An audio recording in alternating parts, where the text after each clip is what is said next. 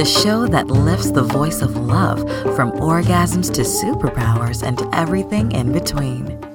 Hello, everyone. Welcome to the Sex, Love, and Superpowers podcast show. I am your host, Tatiana Berindei, and I am so delighted to have with us today Donnie Hill. We are going to be talking about releasing trauma and reclaiming joy and you can just feel the joy emanating off this man. So I am mm-hmm. excited for this conversation. Let me tell you a little bit about him before before we dive in today. Donnie Hill believes part of our reason for being here is to find and do work that ignites the soul, creates a positive impact, and brings joy daily. For him, business and leadership development are paths for personal and community transformation. He is the founder and CEO of Life Maximizer, a coaching and consulting company dedicated to helping people focused, purpose driven business and community leaders stand out in their field so they can maximize their legacy, reach, and impact. Having dealt with a number of health challenges in his past, Donnie combines the lessons he's learned with his education from Stanford University and his experience as a communication coach, leadership development specialist, strategist, and facilitator to help leaders in their communities create long-term change. With all of the chaos and disruption that's been happening in the world, Donnie is on a mission to help cultivate more joy in others so they make every moment count. Thank you for that, and thank you for coming on the show today. Yeah, it is my pleasure, Tatiana. Thank you for for having me. Absolutely. So before we dive in, we are we're gonna break before we like open up the conversation so we don't have to interrupt it. But I am gonna ask you before we break what your superpowers are. Yeah, I would say I have three. Um, my first one is compassion. My second one is acknowledgement. And my third one is heart centered transparency. Mm, mm, I love that. I love that. Oh, so beautiful. So, all right, we are we're talking talking big big stuff today, releasing trauma and reclaiming joy. So I want to give us a lot of space for this. Um, we're going to go to break. Before we do, will you tell our listeners where they can go to find out more about you and the work you're doing in the world? Sure. So you can go to my website, www.thelifemaximizer.com. Um, and if you want to get in touch with me personally, you can send an email to Donnie, D O N N I E, at thelifemaximizer.com. Beautiful. All right. We are going to break, but we'll be right back. Stay tuned.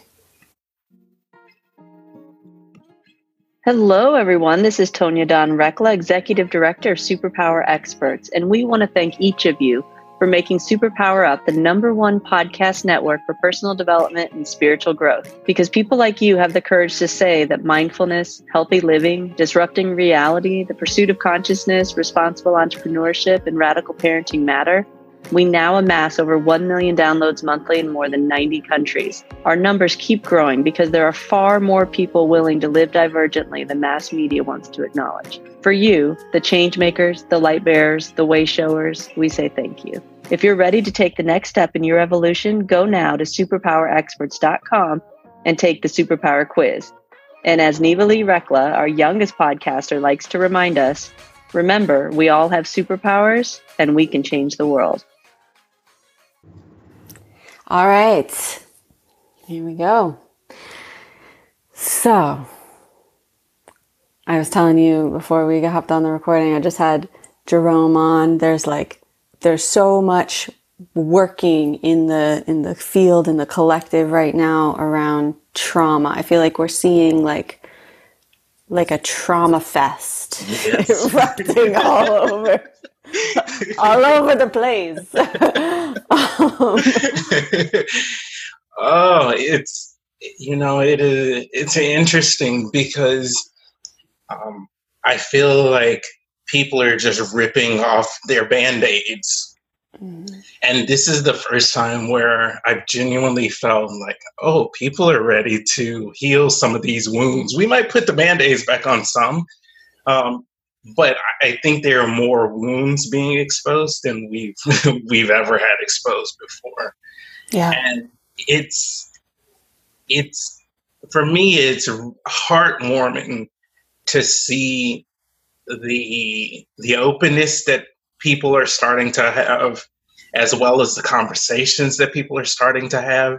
And it's messy on everybody's end because we haven't had these conversations before yeah and so um, the analogy that i've been using with people around talking around trauma is like treat it as if it's an infant you're not mm. going in and talking to the infant and screaming at the infant. What's wrong with you? Why can't you walk yet? exactly. exactly. And and these conversations, they're so tender and so raw mm-hmm. and just so um so exposed. Like it's it's really important to continue having the conversations, but for us to find the tools to help us have them um, more easily and more compassionately. And that doesn't mean negating people's anger or sadness or grief or rage or whatever. It means acknowledging it, but then it also means having the tools to support the movement forward. Yeah. Yeah. And what are what are some of the tools that you have found to be most useful right now? The, uh, the tools are are the three superpowers mm. that I mm. mentioned: compassion, acknowledgement, and heart-centered transparency. And I would say the the heart-centered transparency I can go into a little more detail, but mm-hmm. the first two, um, acknowledgement of just people are having their own experience. There are seven billion different experiences that, that are happening, and it like, shows. It shows. and it, it's really, you know, can you?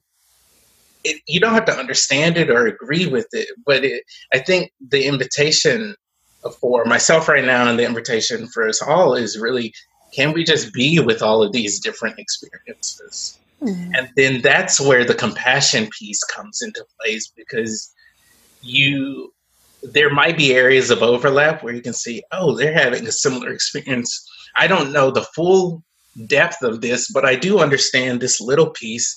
Um, and so, can I have some compassion even in that little piece? And it's the the asking of the question: Can I have some compassion here? Can I take some time to understand here? And with that, um, it, compassion is a much slower moves at a much slower pace and is a much slower process, but it goes further in depth. And when we are in environments that are focused on speed and results and getting to the outcome quickly, um, it it goes against that need for compassion or the desire to to extend compassion to someone because it's not a quick fix. Yeah. It's not a quick fix and um and there's a lot of like emotional range within it, you know? Mm-hmm. And I think we, we have to have compassion for ourselves too. Mm-hmm. I mean, there's there's a lot of real understandable anger that's coming out right now. Yeah. Um, and and I'm I'm curious to hear your perspective because I know you work, you know, a lot in the black community and primarily in the black community and um, and something that I've been hearing a lot from people of color is like, I don't have to hold space for for anyone else's feelings right now. Like I just I just get to have my own, um, and and I really respect that space. Yeah. And and I would just I would love to hear you talk a little bit more on on sort of your understanding of, of that dynamic and, and how that plays into everything that you were just saying. Sure. Um, I I know I know that space of not not wanting to hold space for anybody else or not being able to. And mm-hmm. part of it I think has been because our experiences have been negated for so long. Now when people are asking, "Hey, can you hold space for me too?" You're like, "Hell no." Right. I barely have space for myself. I barely have the, the resources to hold myself and especially when you're in anger and rage those are such powerful, powerful emotions, and people feel them all over their body. Mm-hmm. Um, that it, it makes it it makes it hard to bring compassion in in those spaces, and it makes it makes it difficult to bring space in when you're in those spaces because right now you're just like I just freaking want to feel better. I don't right. like why should I have to take care of somebody else? Uh, and a lot of the conversations that I'm having now with the black community and the white community is for the black community, it's really about just giving them space and being um, being with them in the anger and the resentment. That doesn't necessarily mean I have to feel it and experience it um, while they're going through it, but I do just have to honor honor that hey this is this is where they are and yeah. with with justification. Yeah. I think the conversations that i've had in the non-black community is um and maybe this visual is helpful um is i i'll say imagine you're sitting at a table and you've put your plate on the table and it has all of the things that nourish you and that you want and need. And the black person puts theirs on the table and it looks nothing like your own plate mm-hmm. and so if your reaction is to push their plate off the table or tell them hey you need to put your plate back under the table because it makes you uncomfortable or because it's not what you like or it's because um, that's not the type of food you would eat, then you're negating their experience. Mm-hmm. And so then there's this there's this back and forth of okay, so it's okay for you to put your plate on the table, but it's not okay for me to put my plate on the table. How is that fair? Because if I said, hey, take yours off, or if I pushed yours off, you wouldn't like it either. So it's really about can you can there be room for both? Yeah can there be room for both? Yeah, and I think that there's a it, it, it's really important when when we're when we're having these conversations again just circling back to compassion and like first having compassion for ourselves like being able to acknowledge where we're at in mm. our capacity because today I might have space. I might have capacity to, to be with someone else's discomfort. And tomorrow I might have zero capacity for that. And I might need to just be in my, in my rage because I mean, we're talking about releasing trauma and this isn't just our trauma. This is generational trauma that's been handed down for, for hundreds and hundreds of years, right? Yes. So this yes. is, this is not like, a quick fix. Oh, I'm just gonna clean that up. Something that happened yesterday. Like this is like this is like I'm I'm healing. You know, great grandma's trauma. Yeah.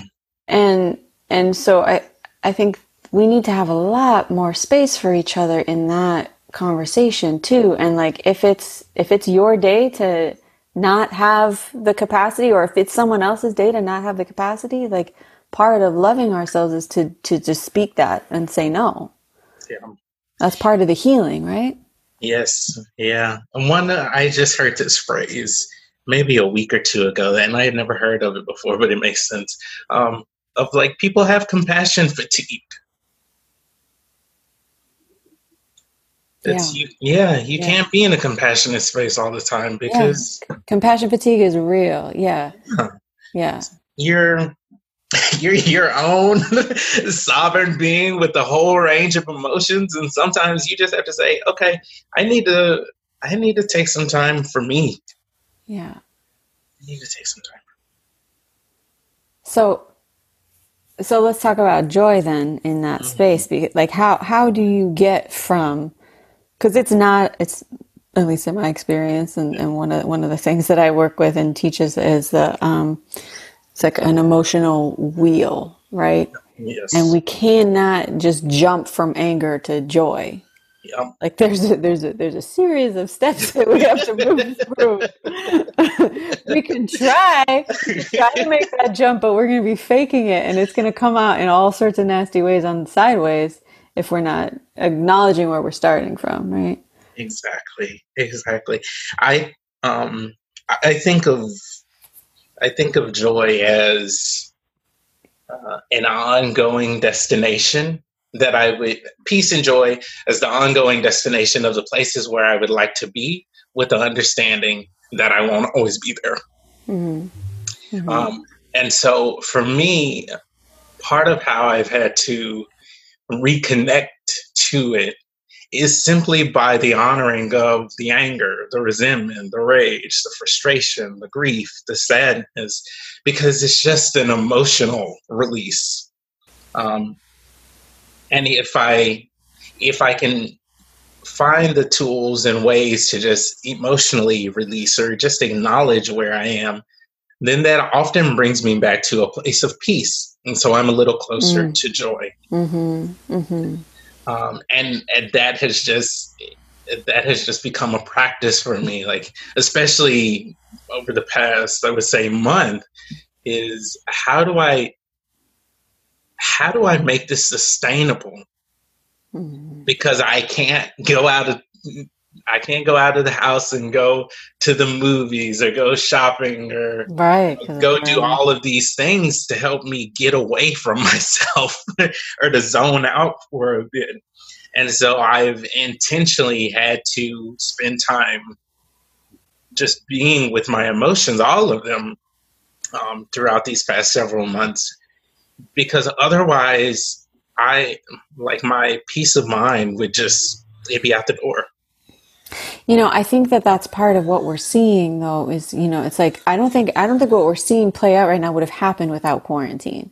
Yeah, because because people, I, I mean, you you I think are are an exception in that most people don't know how to sit with themselves and it's it and and even now we're seeing like okay everything's reopening and like the numbers are skyrocketing but people don't care because they've been so long unable to sit with themselves. It's like i just need to get out and do something because because i cannot be with myself I cannot be with all of the discomfort that I'm feeling. I don't know how to have these conversations. This is weirding me out. I, everything in the world is changing. and Nothing is solid anymore. I don't know what's true.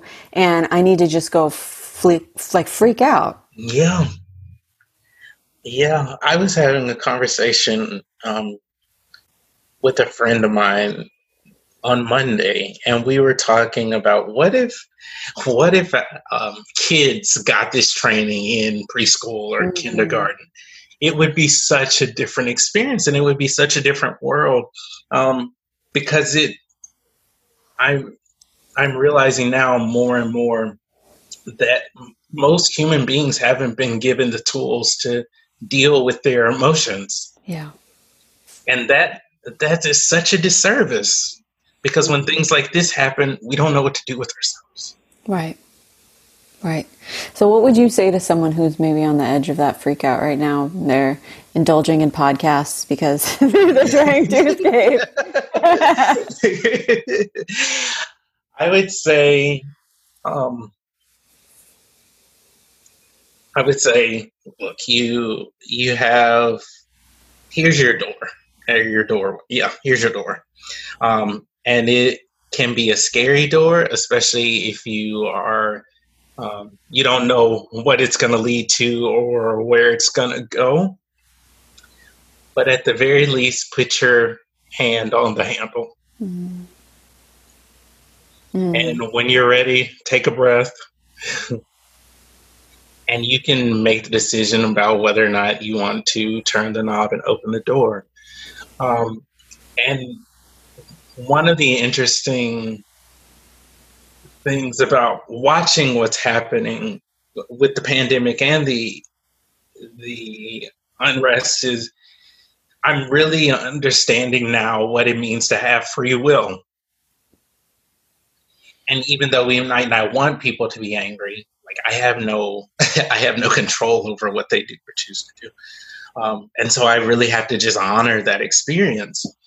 And I think for for someone who is just beginning to put their hand on the doorknob, um, you can always say, "No, I don't want to do this right now." And then there are moments when you say, "Yeah, I just want to turn it a little bit more." and no, I want to close the door again, and yes, I want to open it a little wider. And so it, it doesn't have to be this um, rushed experience just because other people are doing it a particular way. So it's really important for you to find find out what's going to be the best path forward for you. But there's something in the back of your mind that's going, okay, this other way isn't working for me. Um, so I have to find something. You know, I love that analogy of the door, and and I'm I'm thinking of something you said earlier about you know the the band aids are coming off, and um, and it reminded me. I, I recently took Resmaa Menakem's um, free e course that he's got on his site around healing um, r- racial trauma, and and something that one of the women that um, was being interviewed in that course was was talking about. She was talking about um, how it's like you know when you get a cut and it's a, like a surface cut, like you got to clean it out and it hurts. Mm-hmm. Um, but the the the wound that is getting cleaned out right now is not a surface cut. Yeah, this is like a deep gangrenous wound. Yeah, and but you still got to clean it out. Yeah. And, and it's going to hurt. The cleaning out process is going to hurt, but it's part of the healing. Yes. The healing can't happen. The gangrene will take over and you'll lose your limb. Yeah. you know, if you don't clean it out. Uh, analogies are so powerful. I know they are. that one just yeah, it sucked me. Yeah. It sucked me. And I and I think again, like if we can if we can hold it like that, yeah. like we've all got wounds. We've all got wounds, you know? Yeah. But some of us have wounds that are a little bit bigger. And they both hurt. Yes. Right? And this is not about, you know, something that, that I feel like we're seeing a lot of is like my trauma is worse than your trauma kind of like trauma porn thing, right? Yeah. And and there's it's so tricky because I feel like there there is a there is a place for that, you know. There is kind of like a like a who gets to go first kind of moment sometimes, right? Yes. It's like if this person needs triage and you just need a band-aid, like triage is going to go first. Yeah triage is going to get the attention first because they're bleeding out and dying, right?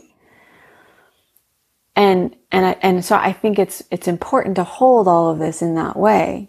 And I'm speaking especially to to my audience in in white and light skinned white passing bodies. Like, there's triage that's needing to happen right now. Yeah. And we and it's it's our I mean, I, I want to say responsibility, but because it feels that way, that's how I hold it. Um, but I, I'm also aware as those words are coming out of my mouth, like I can't place that on anyone else. Yeah.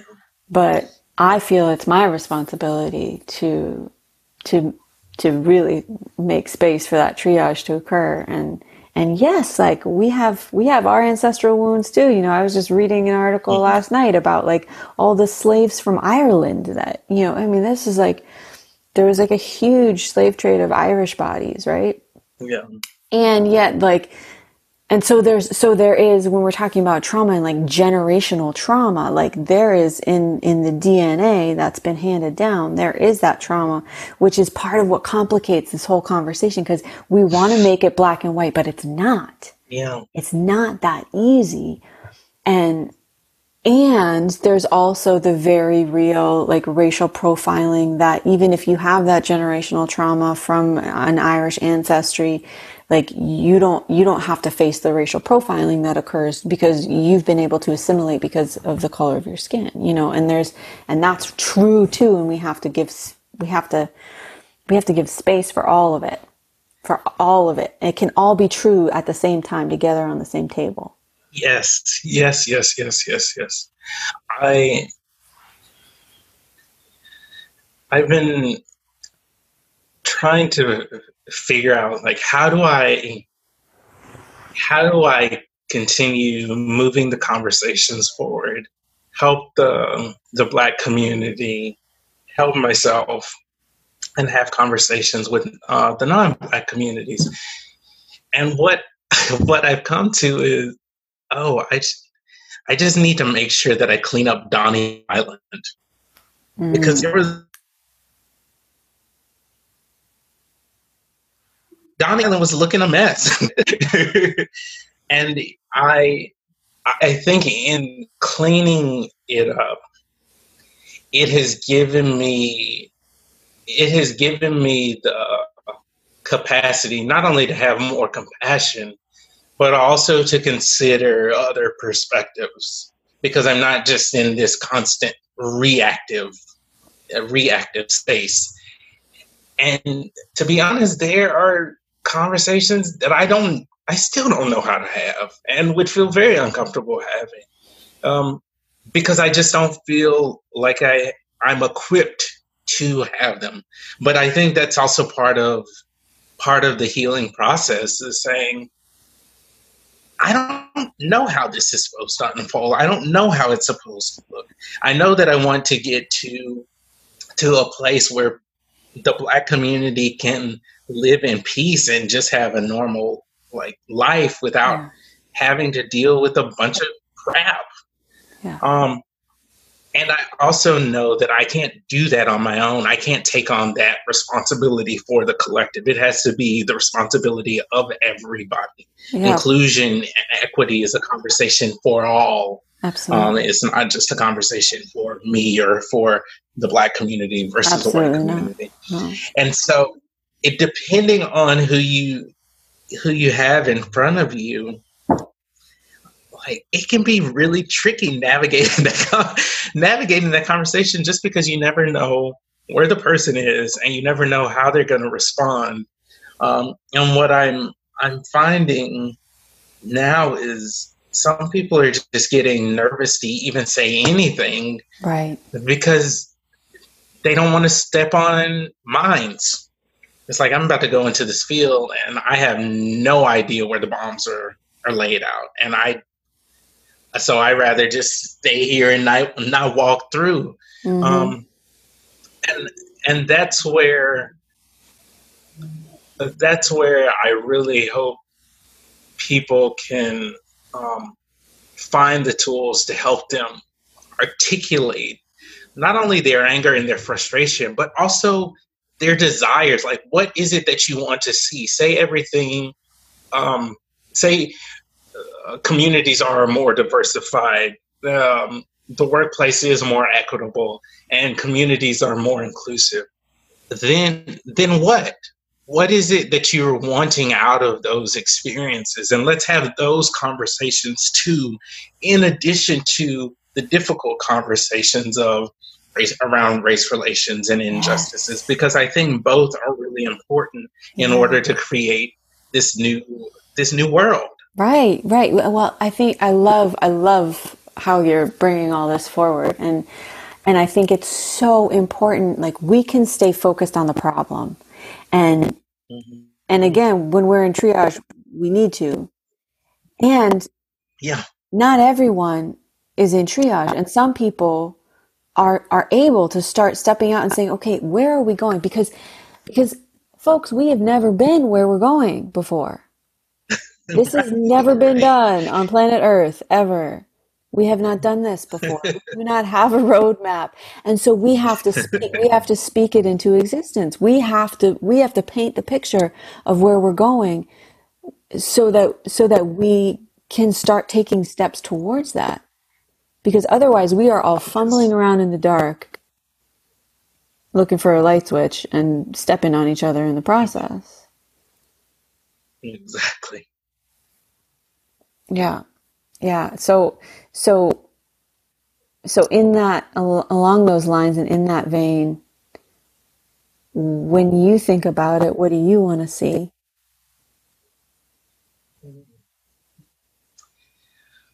Um,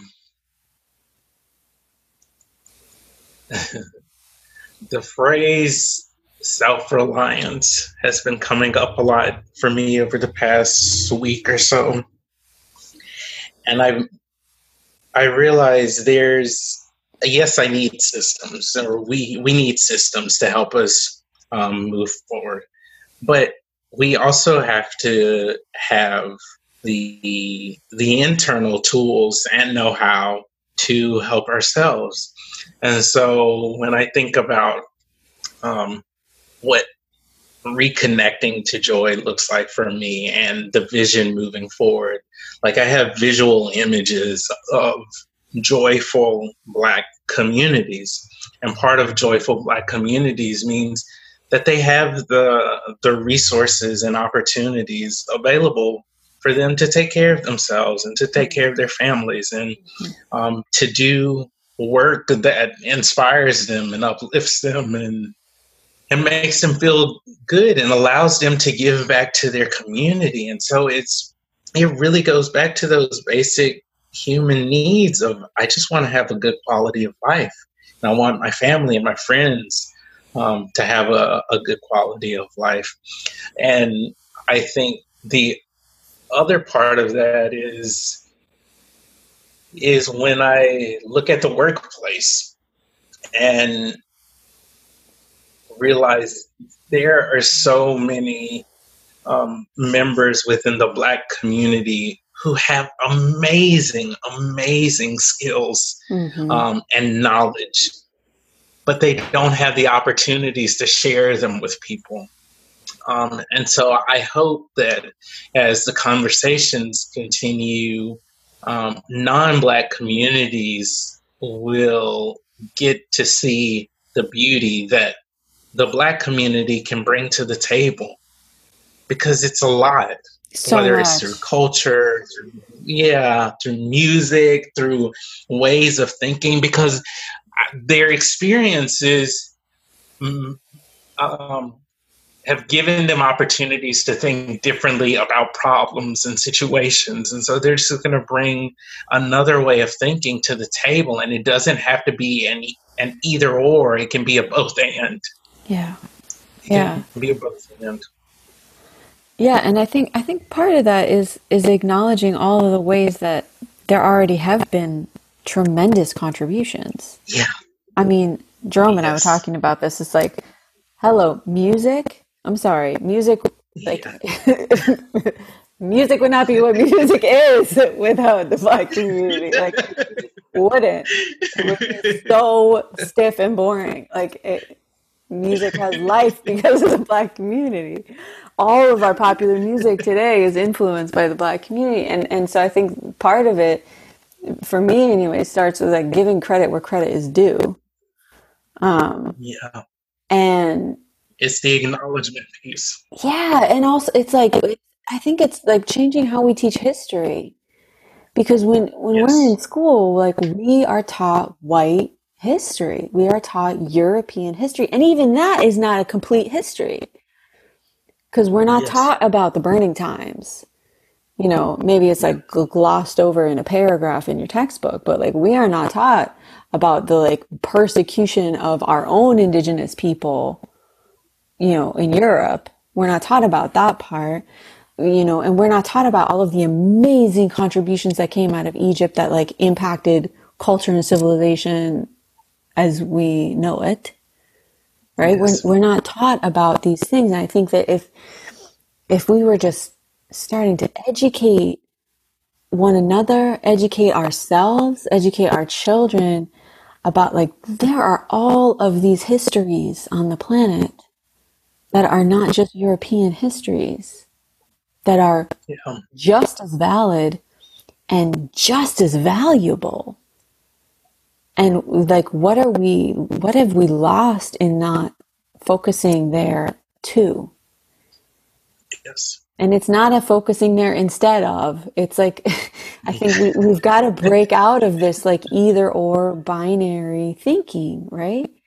because focusing yes, there doesn't yes. mean we're not going to focus over here anymore. It means like we're growing our we're growing our capacity to hold all of it. All of it.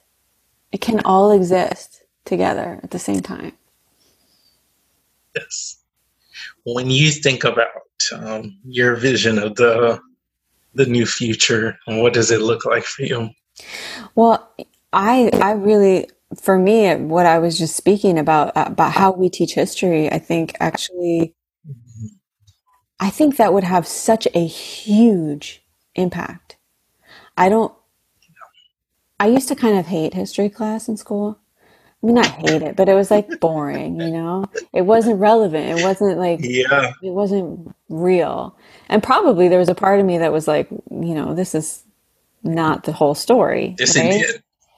Yeah. Um, this is not what I am interested in. This is like white man's history, and I'm not a man, and so so it's like okay. This, um, but as I as I've gotten older, to me, history has become more and more fascinating. I remember watching this happen with my brother. My brother was 12 and a half years older than me, and he um, he went through this period, and it's kind of where I am at in my in my 30s right now, and where he was he started becoming really fascinated with history, and I was like, whatever. Why are you so reading all this history all the time now? Like, it's boring, right? Um, but now I get it. I'm like, no, history history is so important because history informs us of where we have been. And if we are Yes. not clear on where we have been, we cannot move forward in a different way. And we see like history is repeating itself. I mean, really, there I've, I've heard a number of people say, like, look, Martin Luther King, Malcolm X, like nothing has actually changed since that time. I mean, some things like, and it's a bit different depending on on on who you talk to. Obviously, like the drinking fountains and the bathrooms and the buses, like yes, that has changed, but the structures of oppression in, in our ways of thinking and treating each other have not changed. Um, Yeah. and I really believe that how we teach history has a lot to do with that. Uh, it's so funny that you you shared that because as you were talking about um, the reteaching of history, I started getting excited. Like, yeah, I want to. there are all these. Uh, there are all of these um, black thought leaders that I still don't know about and want to learn more about. It's like there's been a lot of excellence in our community. And when I think about my history classes, no wonder I was bored. I it, there was nothing about that in in my education um, growing up, and it, it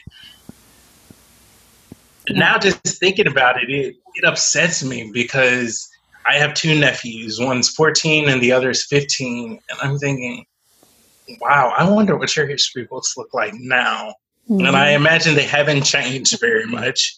Um, but there's so much that we don't get taught in the educational system about who we are as human beings. Um, whether it's women or whether it's the black community or other BIPOC communities.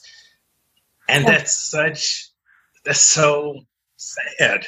It's It's so, so sad. I mean, when I was in when I was in high school, the history book that we had, I am not kidding you, my freshman year, in the opening paragraph of this book, it said, "Maybe someday man will land on the moon." That is how old the history book that we were working with was.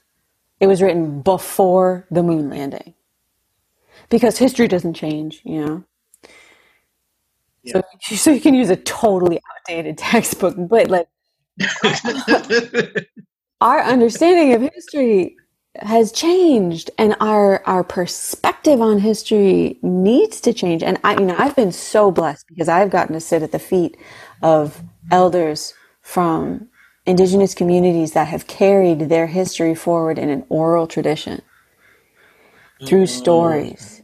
And so i got a very different history lesson in my really early adult years because I got to hear these some of these oral stories being passed down from the elders and and, and stories from ancient times that were still alive that are still alive because they have been kept alive through the human voice they have not been Yeah.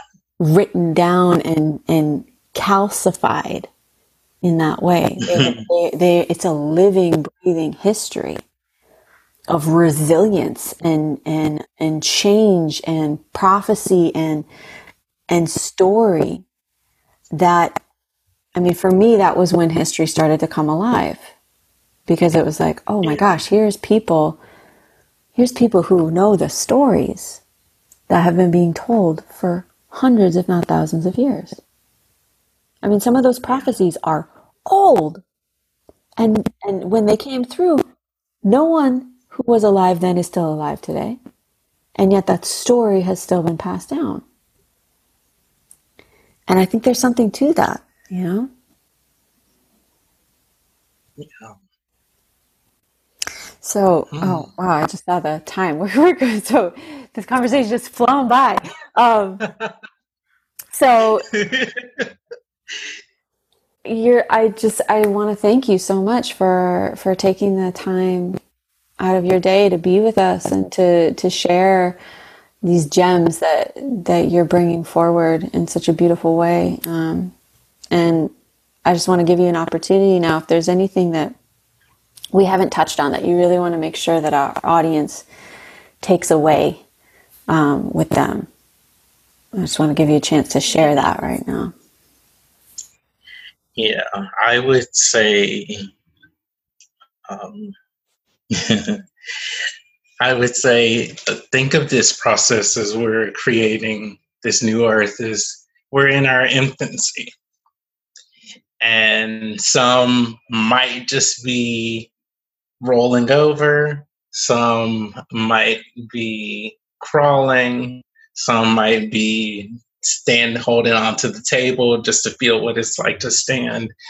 Um, but if we can continue to um, bring that kind of love and care and compassion uh, to ourselves and then out to other people as we navigate this messiness and move into this new world, um, then I think we have a, a better chance at being successful of actually making some real progress moving forward. And so that is my that is my wish for people moving forward. Hmm. Beautifully said. Thank you so much, Donnie. You are you are a gem. And I'm just so glad that that you said yes to coming and being on the show. thank you, Tatiana. I'm I loved our conversation, and I'm I'm so honored that I got to to um, spend some time with you today. Yeah, me too. And to our listeners, thank you so much for being you and for for taking this information in and for for receiving it, for for synthesizing it, and for using it to make your life and the lives of those around you better because that is what we are all here to do. Like Donnie said, to create this new world together. So thank you for, for continuing to tune in and for continuing to do that. Um, and if you want to start playing with superpowers, come check us out at superpowerexperts.com. Um, if you haven't checked out some of our other shows, do so. You can download the app and you can dive deep into a rabbit hole of any show you want to that way. If you search Superpower Net on any of the app stores, uh, it's available to you like that. And until next time, go out and love yourself so that you can love the world more deeply. Are you ready to discover your superpowers? Go now to superpowerexperts.com and take the superpower quiz today.